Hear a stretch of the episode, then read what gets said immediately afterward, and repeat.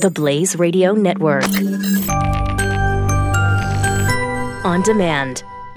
This is the Chris Salcedo Show.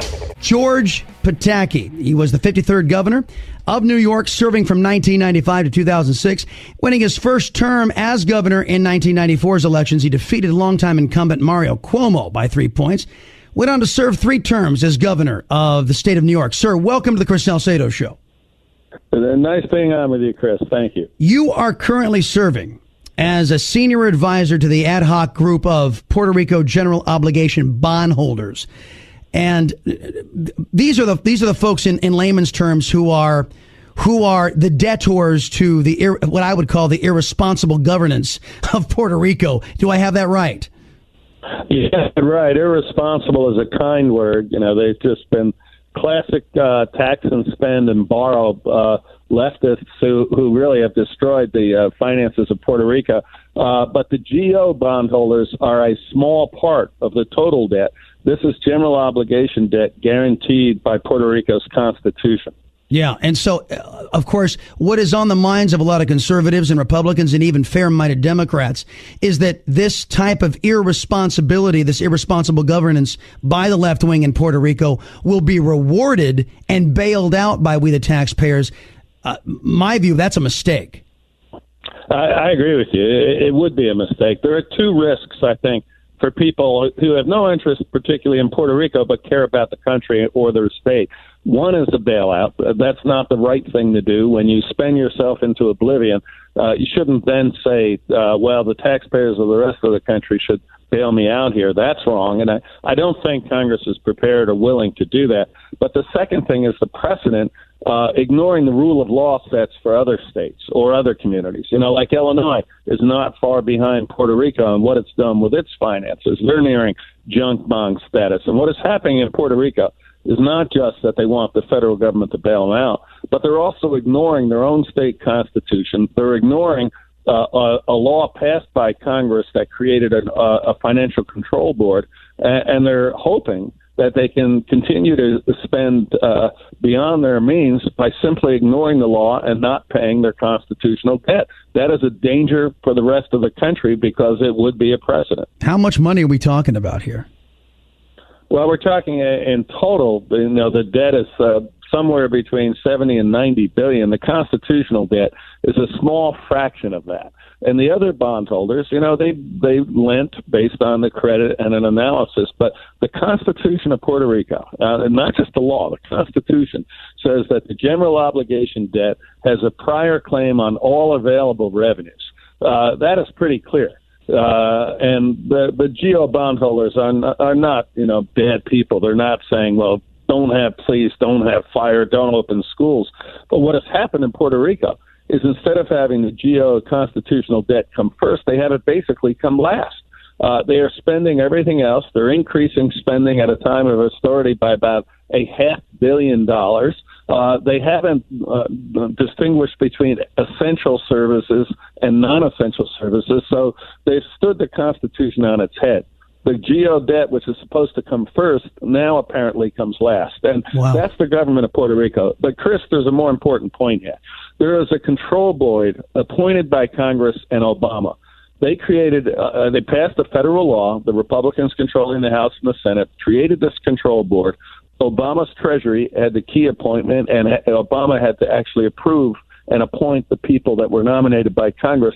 That control board is empowering the government of Puerto Rico to ignore the law, ignore its constitution, and to continue to spend. So this is uh, this is not the government of Puerto Rico. This is a, cost, uh, uh, a federal law Washington appointed board that is carrying out the Obama principles of borrow, tax, spend, and then not pay your debts when the time comes. Wow. Folks, you're, you're going to recognize the pattern. I mean, I know it's going to be hard for a lot of you folks out there within the sound of my voice to believe, but those with liberal ideology and uh, of the Democrat Party's mindset thinks it's okay to violate the law and, and continue yeah, to spend right. your money. I, I got to tell you, Governor, it's, uh, it is it is an indictment on the progressive way of governance uh, for sure. George Pataki is our guest right now, 53rd governor of the state of New York. Let me get into some current events I want you to weigh in on. And Uh, not that the uh, we know how irresponsible Democrats can be when they're in charge, but I don't think the GOP uh, uh, governance of, of Washington is is really according itself very well. In particular, those in the Senate. Their promises to keep uh, to repeal Obamacare, their promises to to get tax reform in. Are you as disappointed as uh, as the conservative movement is about all of this? Absolutely, it is just horribly disappointing. You know, you, we have a Republican president, a Republican Senate, a Republican House, and so far they have passed nothing of consequence. We have got to reform health care. Obamacare is a disaster, and, and, yet they can't even pass a basic uh, uh, change to the law. The tax code uh, is absurd. We have over $2 trillion in American corporate money sitting overseas that could be invested in America because our tax code is so awful. They have to do something on tax reform. Our infrastructure is just uh, in many parts, it literally is almost third world, and yet, uh, and I hope that they can pass an infrastructure program. But when you are given the reins of power, people expect you to use it intelligently.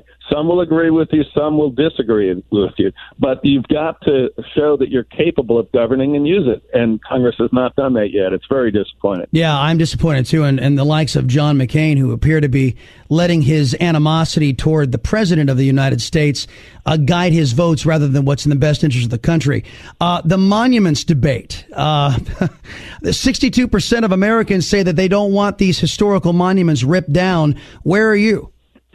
Uh, this is, you know, why is this a national issue? Whether or not there's a statue uh, of some figure in South Carolina or New York State, why is that a national issue? Uh, I think these things should be decided locally or at the state level. It's uh, people trying to make a broader political statement uh, a national statement around these symbols. So I think my view is very simple. Leave it to the states, leave it to the communities.